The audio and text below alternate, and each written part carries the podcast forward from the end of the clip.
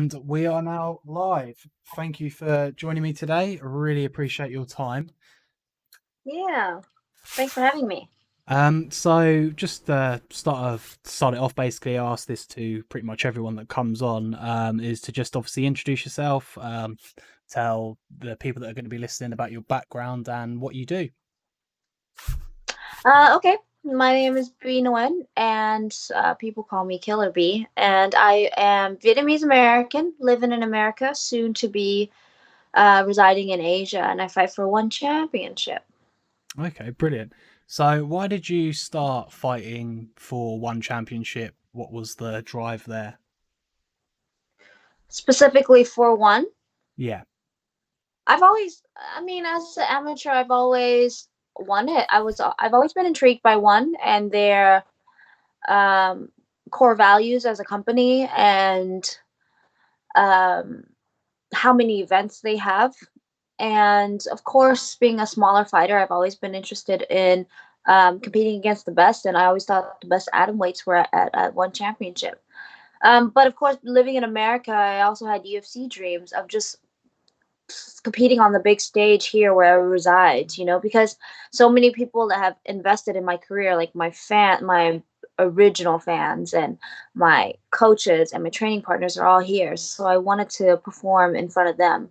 Um, but uh, one championship came by chance. They they hit me up after um, one of my fight, one of my world title uh, bouts, and uh, and the rest was history. And I think that just like everything else in my life, it's really just been meant to be. One championship has been kind of like a perfect fit for me.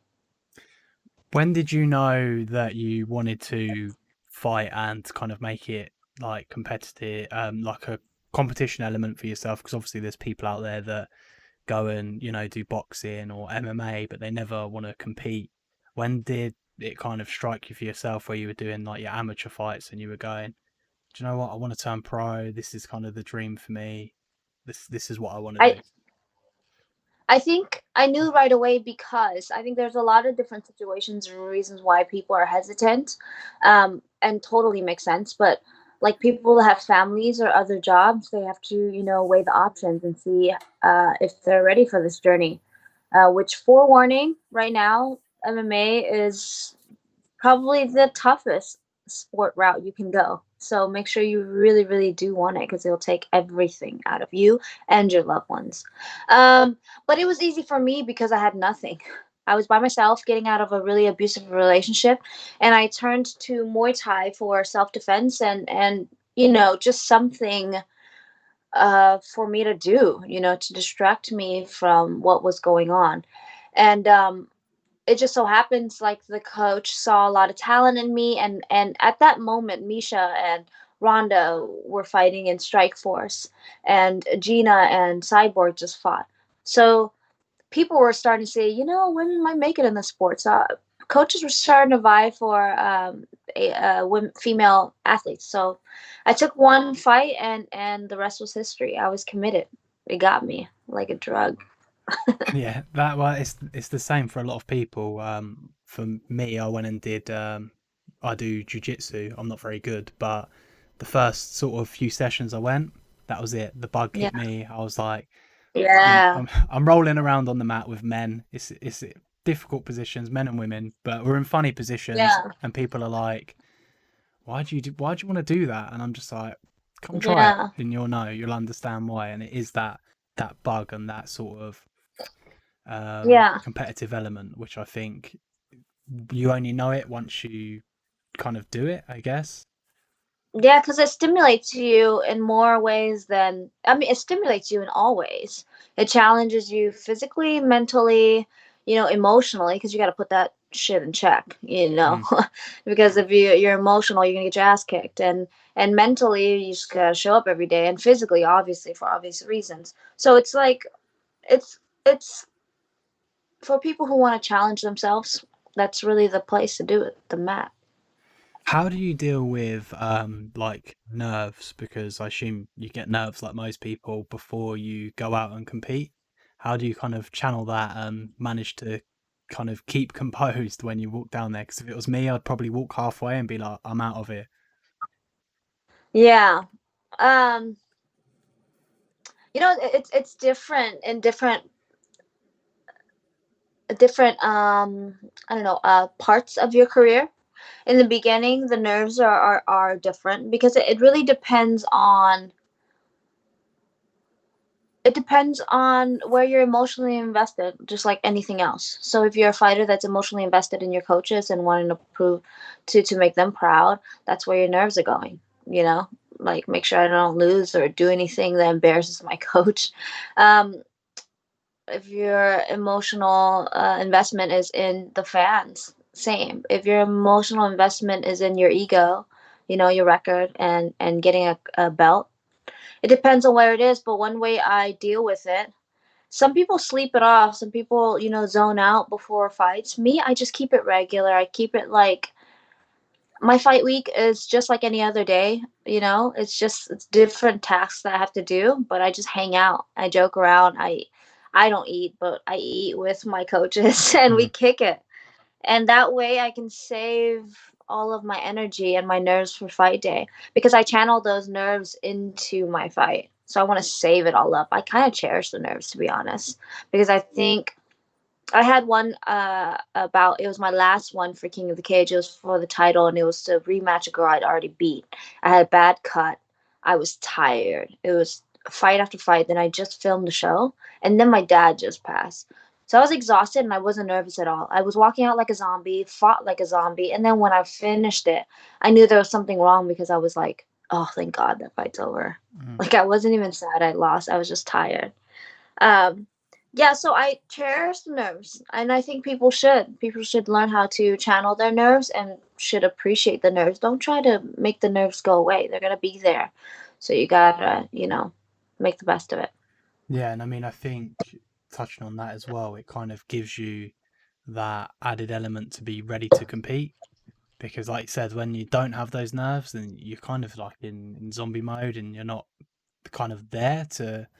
You, you turn up, you, you walk into the ring, and you're kind of just switched off. Whereas if you've got those nerves, it's kind of part of the fight process, I guess, to kind of wake you up and be like, okay, it's game time now. Like, I- Yeah, I'm I'm buzzing. I'm excited. My adrenaline's through the roof. I'm nervous, but let's get going. yeah, yeah. It's just like everything in life. I think that the components in nature don't change. It's just how you manage them and how you deal with them. So. What motivates you to keep competing? So, kind of to Uh, be the best, or just because you love it? You know. I think you have to learn to um, look at yourself and to change. Because for me um, what i mean by that is for me my my beginning reason of doing what i do was for me because i didn't have any kid i just got out of a, a abusive relationship. I was by myself and the first a couple of amateur fights was just like ah just unleashing my anger you know? And then proving to the world and proving to myself that i was somebody. And then it slow i started losing. I was on an incredible streak amateur i mean i killed it my amateur career. And then i was on a 3 and 0 streak my pro career and then i lost two or three in a, in a row.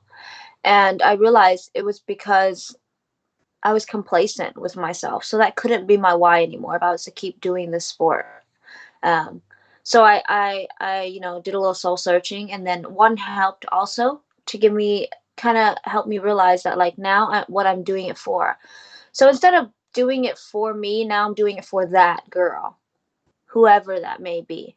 You know what I mean? Now I, I've really embraced the role of representation. Really, really embrace that because I never really knew like when I was younger, I was like, it's me, you know? Like who gives a shit what I'm doing and why I'm doing it for and like who really cares, right?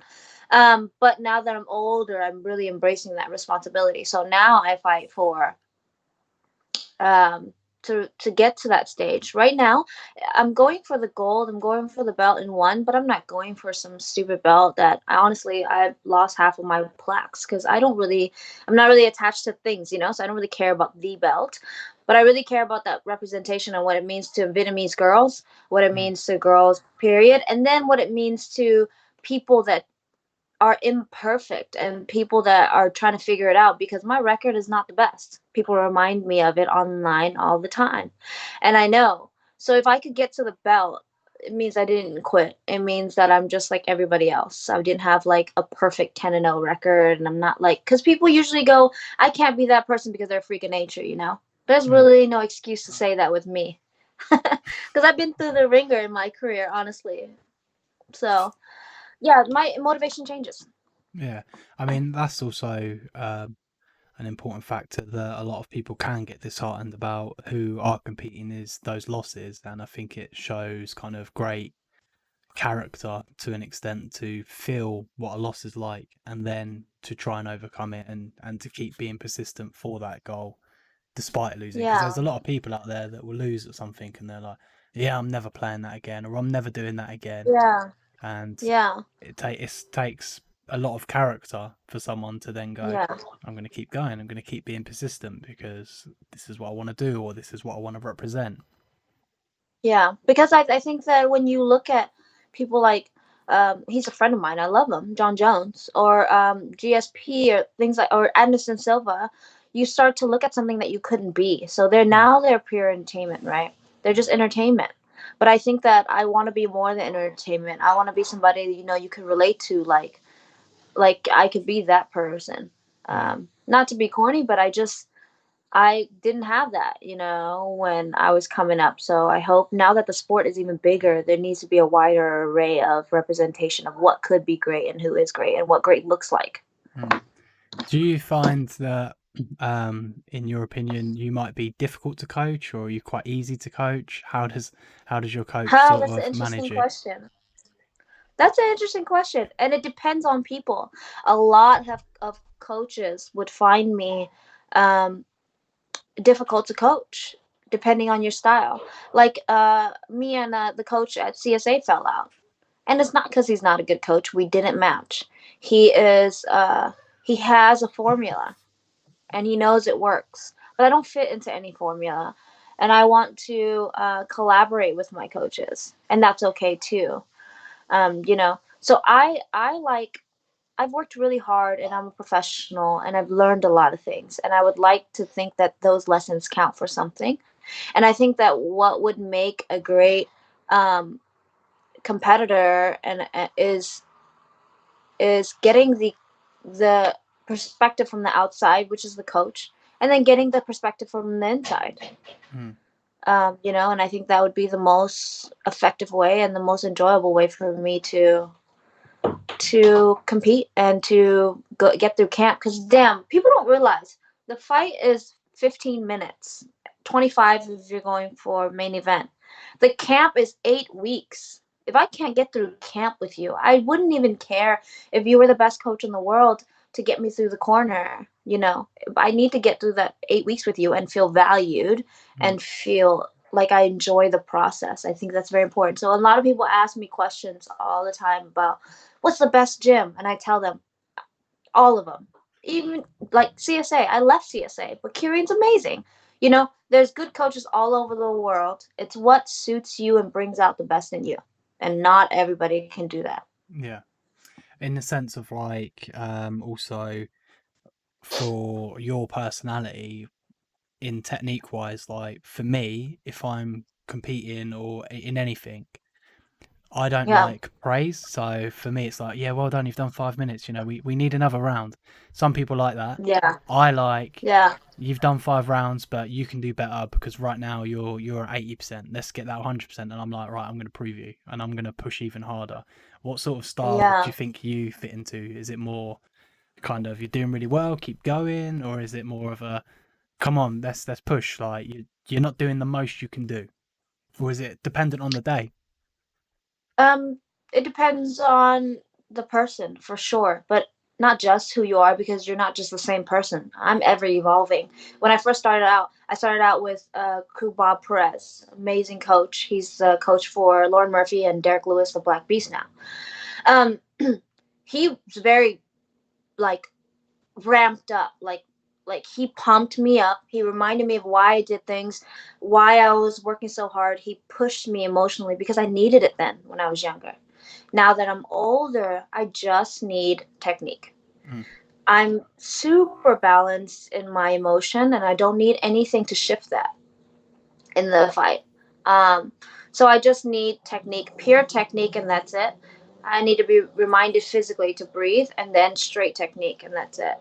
Um, also, I like to have fun in the corner. Me and Alex Schild laugh in the corner all the time, but I'm I'm really chill now. It's it's it's fun for me. So I think that's what it's about as well. Still having that fun element, and so it doesn't necessarily feel like work all the time, because otherwise I mean, who wants to work, right? like, we'd all be quite happy being on holiday all the time, making money yeah, through whatever cause, just living life on holiday. That'd be great.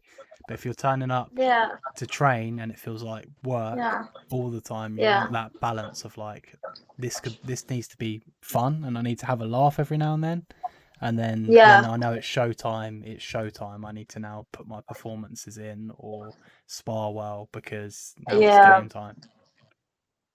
Yeah, but you know, it, it really depends. It's one of those things like when when people are trying to give people at, at relationship advice, you know, you don't know unless you're them. And if you Mm, talk to the other person, it's gonna be different than the other person. It's different.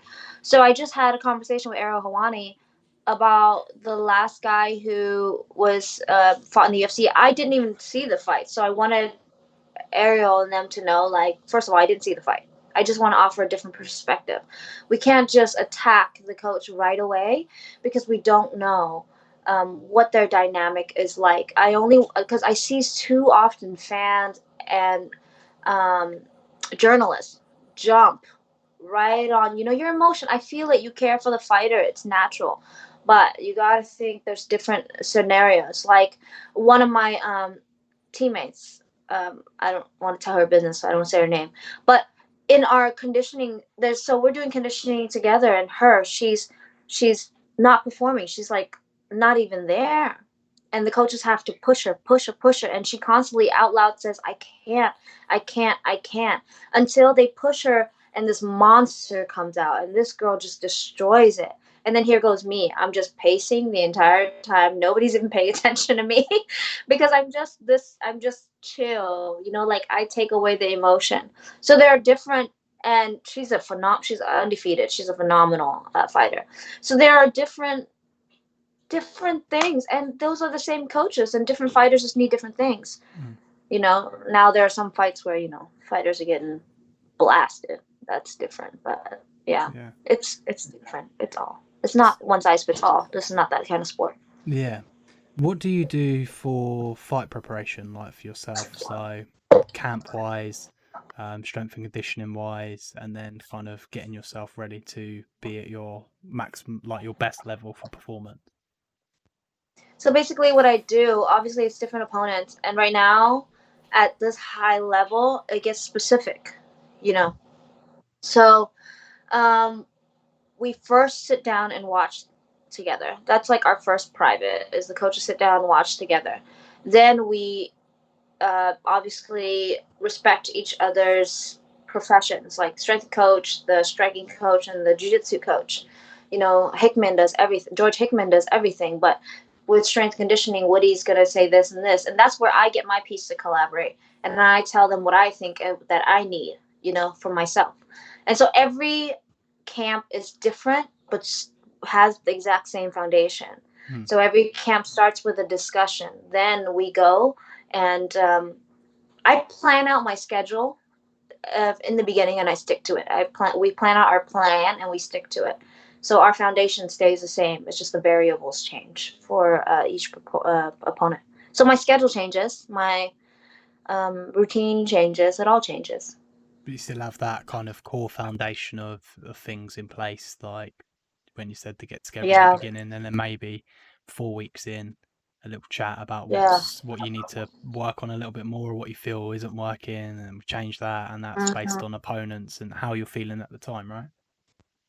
yeah. And I think that uh, I've always been kind of a nomad. I've I've gone from gym to gym, you know, trying to feel out uh, personality and see if I click, and that's been my downfall because you can't have five heads for one fight.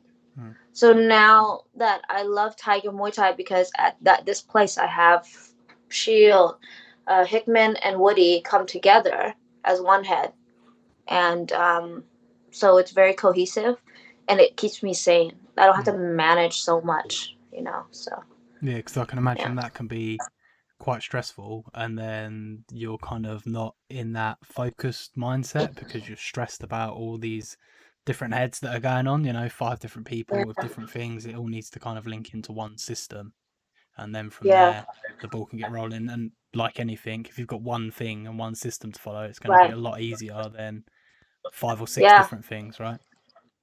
right, it's MMA. This is the most intricate sport Hmm. I would say ever, and I've done a lot of different sports. Yeah, it's you gotta you gotta you gotta have it manageable, you know. So it's very cerebral. It's very mental. And on the other side of that, what do you do to recover from a fight? You know, like mentally, um, and as well as physically, like ice baths and things like that, nutrition side of things, or do you just come out and you think, right, I'm free. I'm gonna go, I'm gonna go do what I want to do now to recover. This is where I'm not much of a role model. I'm still struggling with the balance of it all because I'm so focused and I fight so much. I'm a very active fighter. If you look at my career, super active.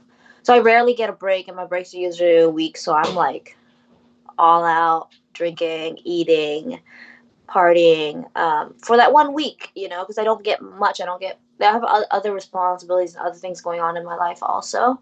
So I probably need to balance that a little more, uh, a, a little better. But I will say I do feel better um, in my later career where I let myself take a break and I wasn't burning myself out.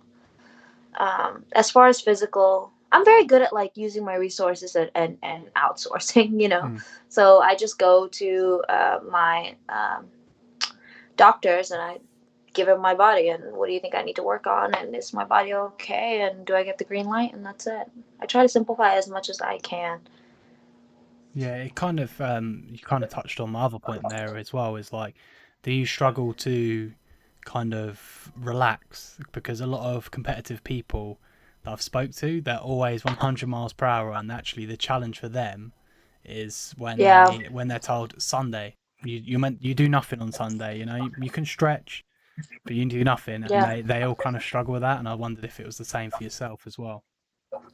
It has been for sure, especially with, you know, tell you age makes a difference too. When I was younger, I would just, I fought every two weeks. People thought that was just Thailand. I did it in America. I took amateur fights wherever, anywhere, tournaments.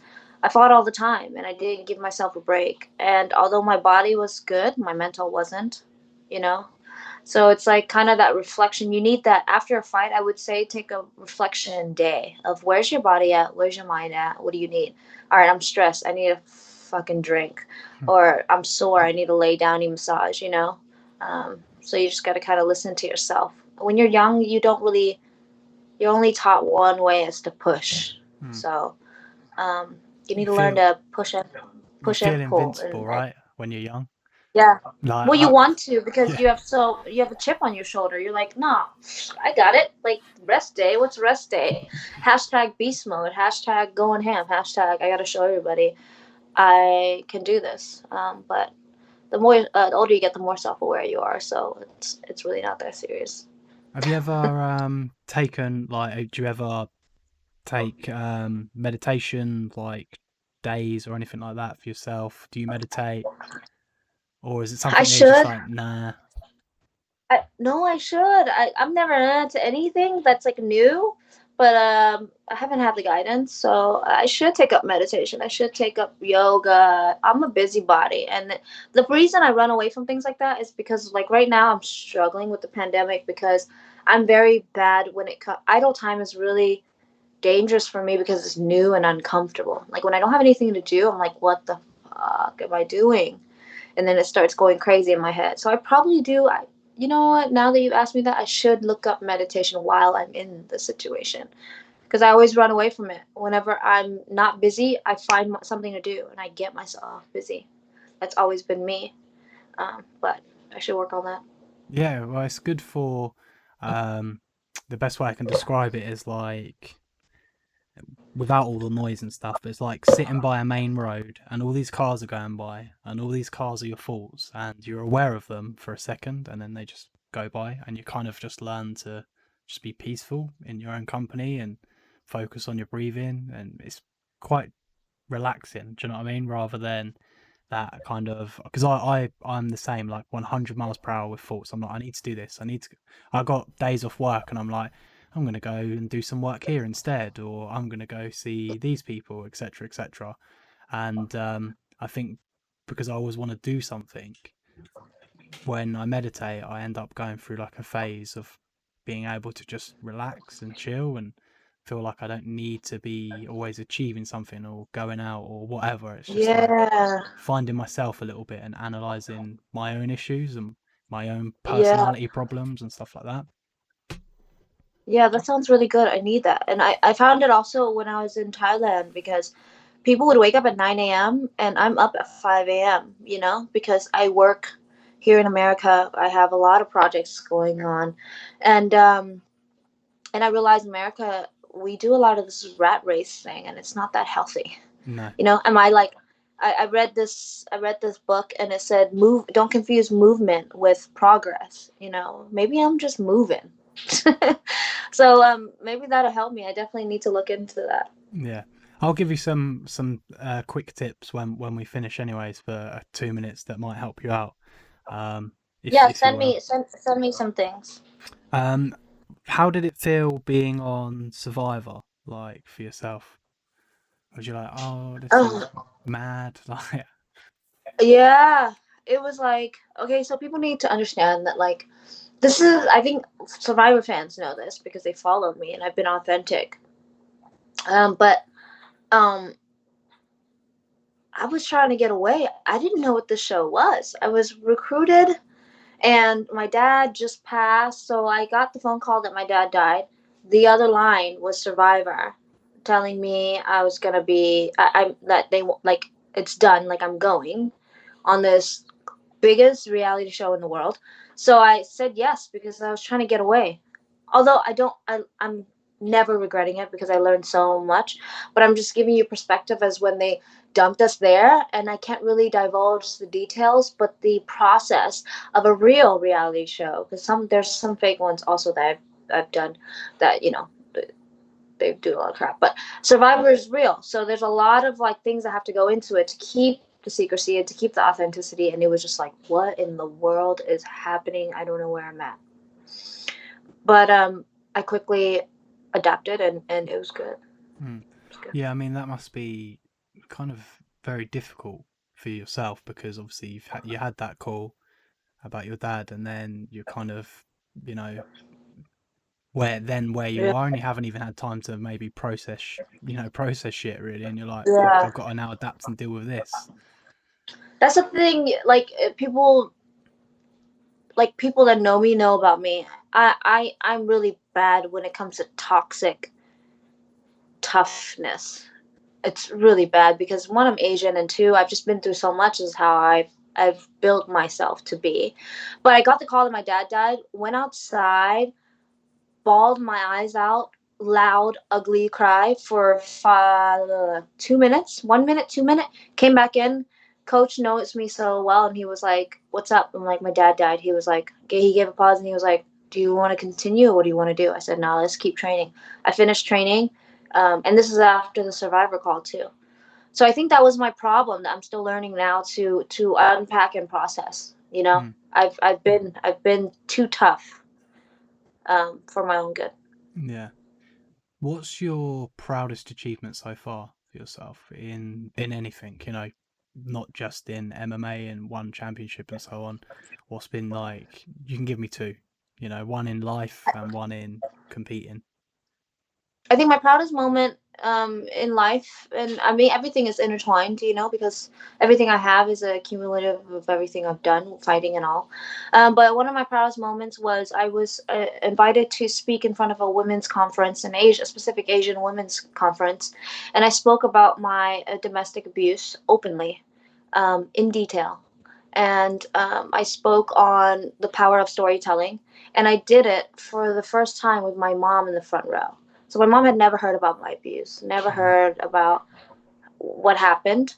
And the reason I did that was if I was going to be telling people how strong it is and how I know how difficult it is to tell my story, I need to do it to the one person I've been avoiding. So that whole event was very moving for me. One, it ignited my passion in public speaking and realized like how powerful I am. Two, I finally told the story to my mom and then in front of the thing. And then after the speech, I had numerous numbers of girls coming up to me telling me about things that's happened to them they can't talk about now i continue to talk to them and they tell me that they've you know just all of it was giving me power. All of it was that was one of my biggest accomplishments i did for aapi uh, women's movement. And um, i think my biggest achievement fighting wise was my very first amateur fight. No you um yeah you know what? It was the very first fight because i got this i got this um, offer. I was ill prepared for it. I didn't know oh god awful. It's online you guys. If you want to look it up on youtube it's disgusting fight because i didn't know how to throw a real punch. It was like my technique was like oh i watched it. I'm like it's so bad. But one of the reasons i'm proud of it because one i took it against a girl who had six fights and i retired her. That's how tough i was. And um, another is um, the promoter and the coach I had at the time told me I got the fight because I was pretty. And I, I was pissed the hell off, so I had a chip on my shoulder to show that I was more than that. And I think I did. And then I, I went on to being their champion for that promotion and headlining a couple times. So that's one of my um, proudest proudest moments also. Hmm. Yeah. When you did your speech and you finally kind of spoke about it with your mum there, how did that feel? Did that feel like a what kind of a relief off your sh- like a relief, you know, that weight off your shoulders? You're like finally Yeah. everyone knows, and then Yeah. you've got people coming and speaking to you, and you're like, and I can help these people because Yeah. like, I've been through it, and I'm kind of I'm showing, Yeah. you know, that things can change. Yeah. Yeah. Um for sure. I think uh I think that's one of the it was really, really validating for me because I always have I have this serious case of imposter syndrome. And I Mhm. don't know if people get it too. And I'm sure other people get it. But I get in positions in my life. Um, I'm blessed to where people will think highly of me. Or I'll be put in positions where I'm like, do people really care what I have to say? Like like who the hell am I sitting here doing this? You know what I mean? Like what the hell? I'm sitting here in front of a bunch of people like because I don't see myself that way. Um, so it was really powerful for me to validate myself in order to for to myself, not through others, but to myself in order to further help people. And um, it's helping me um, kind of do better in that sense. And I'm doing a lot more work now. After that that event, the work that I've been doing in in in in for women has been way more efficient because now I don't have all that shit I'm holding myself back. You know what I mean? And um, and I think that it's uh, yeah, it was it was great. It was hard too. It, it, the the the the imposter syndrome is still healthy though because it keeps me authentic. If you look at you know like my social media or anything, I'm always trying to keep it real just because I'm trying to like make sure you know that I am who I say I am. Yeah, I think that's it. I mean, you get a lot of um, false personalities on on social media, and sometimes there's people portraying they're they're an absolute badass and a bit of a twat when they're not in real life. And you have, I mean, um, Chael uh, Chael Sonnen, like I spoke to a guy that um, is really good friends with him, and obviously in his career he's been known as like the bad Mhm. guy, you know, and he's always Yeah, portraying as a bit of a dick, but outside Yeah. of all of that, he's really he's- cool. yeah, the, one of the nicest guys, and you're kind of like, why are you portraying yourself like this on social media, man? Like, you know, it's it's a product. But you know, he's it. in control. He's in control of that narrative. I think Hmm. there are some that aren't. yeah, that's You true. You know, like like Kobe is not in control, obviously. Yeah, And then even some people who try, and then they're like, "What?" But uh, uh, I think it really depends on on who you are and what keeps you grounded. For Mhm. me, I don't think I don't know if I'll be grounded if I pretended to be somebody else for a year. You know, I don't really trust myself like that. I haven't practiced that. I've always Yeah. been real, so I'm just gonna stick to what I know. You know, I think if people asked me to be somebody else for a year just to sell tickets, which I know one would never ask me to do, I'd be like, ooh, I don't know, I don't know. Yeah, That's why honestly, I didn't sign with I didn't sign with Rizin when they offered. Um, their culture is different, and they want you to embellish, and I don't. I don't know how to do that. Yeah, it's not for you basically, and and It's not for weird, right? It would be weird. Yeah, it'd be like I'd have to walk out with a big bee suit and like, you know, I don't, I don't know how to do all that. Fuck that. You know what I mean? Yeah. Um. So, who are your who are your um like idols and um kind of when you were starting? Who did you aspire to be, or who kind of who did you look up to to an extent? I, uh, I in the beginning, I mean, still, uh, and luckily I've met these women and I've become family to one. But I look up to Gina Carano because she's authentic and she is transparent. When after the cyborg thing, she was really honest about how she felt and and you know, and she was confident that nobody or nor did she care that anybody was going to judge her for feeling like shit after her loss. You know, um, Gina's the bomb, and I love her, and I know her, and she's great. And then, of course, one of my biggest biggest mentors and one of my best friends is Michelle Waterson, because when I met her, she's really taught. I was like I said, toxically tough. I was always like, all good, nothing bugs me, you know, whatever. LOL, made jokes about myself and stuff. And then Michelle was Michelle has really shown me how to be vulnerable and soft and kind, um, without, you know, having to perpetuate this toughness all the time. Hmm. And she's taught me a lot more. But yeah, Michelle Waterson's really she's a lot more than people know, even though I know a lot of people love her, but she's even more than that. So yeah, Gina Carano and Michelle Watterson, definitely. Yeah, I mean, I really enjoyed uh, chatting to Michelle, and I had a husband on at the same time, and we had a few. Yeah, laughs. Josh is dope. Yeah, he's so he's so cool, man. I, I message him on Instagram um, a fair few times. he- yeah, when he had his um, he had his hair when he his daughter, I think it, I can't remember her name. It's like Aria or Aya, I can't. Oh, Araya. shaving her head, uh, shaving his head, and I was like, I messaged him. I was like, "You still look good, mate. Don't worry about it." Yeah, yeah. That's But, cute. They're yeah. cute. I love that family. I lived Um, with them for a while. Oh, did you? How was that? Like, Yeah. obviously a nice experience. I, I can imagine. But did you pick up? I mean, we're just like we're just like family. Yeah. No, that's good. Yeah. I, I think that's cool that you can kind of have that um, experience. You know what I mean? Like to feel like a member of the family. Because there's a lot of people out there that would invite you in, or, or you'd live with them, and they kind of just still treat you like you're kind of on the outside a little bit. Yeah, because there's some people that um help you to be the person that helped you, and then Mm. some people help you for you to be better. So, there's a Um, lot of people like that in MMA. So my last question for you is um, sort of your future plans and the current goals you've set. Yeah, so um I'm trying to stay on them, you know, this damn pandemic. But my goal is to I've already made the uh, adjustments to move to Asia. Um my goal is to not just ignite the interest of MMA like we did in that event and uh, in Vietnam, but I want to be a part of the growth there. So I want to um, go there and start assisting and helping and doing whatever I can as a representative or a teacher to um, spread uh, the sport of MMA in in Vietnam. And then for me personally, um, this year I think I've always I've always dealt with losses, ups and downs gracefully, but I know what I can do. Um, I know how good I really am. So I'm going to chase for the belt because I think I know I'm that good. I just need to put the work in to make sure everything comes together to Mm. where I can show that. So yeah, my my short term goals, not even long term because it's not too far away, is the belt, one championship atomweight belt, and to be a process a a, a, a part of MMA growth in Vietnam.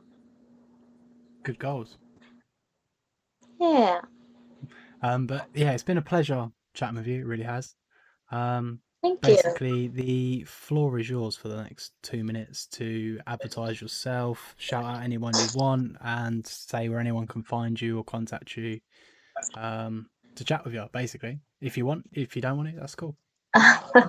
okay. Um.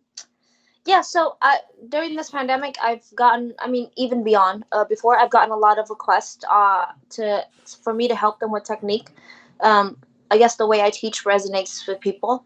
And so I didn't know that the demand was so high. Thousands and hundreds and thousands of you guys have reached out to me. So I am in the process of starting Killer Bee Academy. It is trademarked, is in the process. Um, I'm recording many, many, many videos for you guys. So these are for people who are too busy to actively go into the gym, or for people who live in rural areas that don't have gyms, for people who live in countries that don't have opportunities uh, and and chances and money to go train with um, great coaches. This is what Killer Bee Academy will be for you. And um, yeah, I just encourage everybody to follow me on Instagram and Twitter. And if you do, I encourage you to get to know me and and and follow everything and not just the aesthetics, you know.